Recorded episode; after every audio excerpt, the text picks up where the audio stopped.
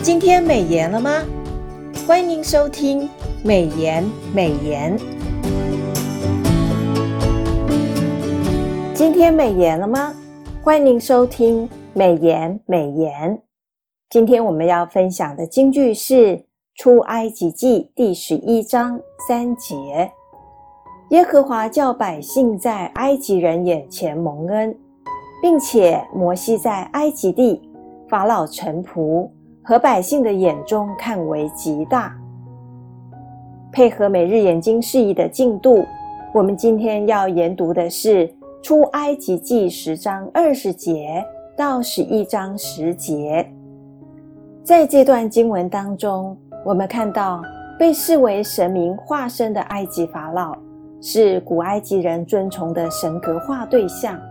十灾当中的最后两灾，便击打了他们心目中的主神，以及做王位的法老长子，包括一切投生者。极大的黑暗笼罩在埃及地，唯独以色列所在的地方还有亮光。这又是上帝刻意让法老及埃及人看见他分别的作为。法老在最后这几灾当中，态度虽然稍微软化，但是圣经还是一直强调他的心是刚硬的，代表他不愿顺服上帝的主权，想借由谈判让摩西顺应他的意思。摩西虽然拙口笨舌，但对上帝旨意的执行非常的彻底。毫不妥协，这正显出摩西对上帝的顺服与忠心，而上帝也使他在别人眼中为大。在第十灾发生的前夕，以色列人过第一个逾越节，灾难进行当中，以色列民准备出埃及，在出埃及的前夕，他们可以光明正大地向邻舍索取金器银器，这应该是作为多年。被埃及人奴役的工价以及补偿，就如创世纪十五章十四节所说，他们所要服侍的那国，我要惩罚。后来他们必带着许多财物从那里出来。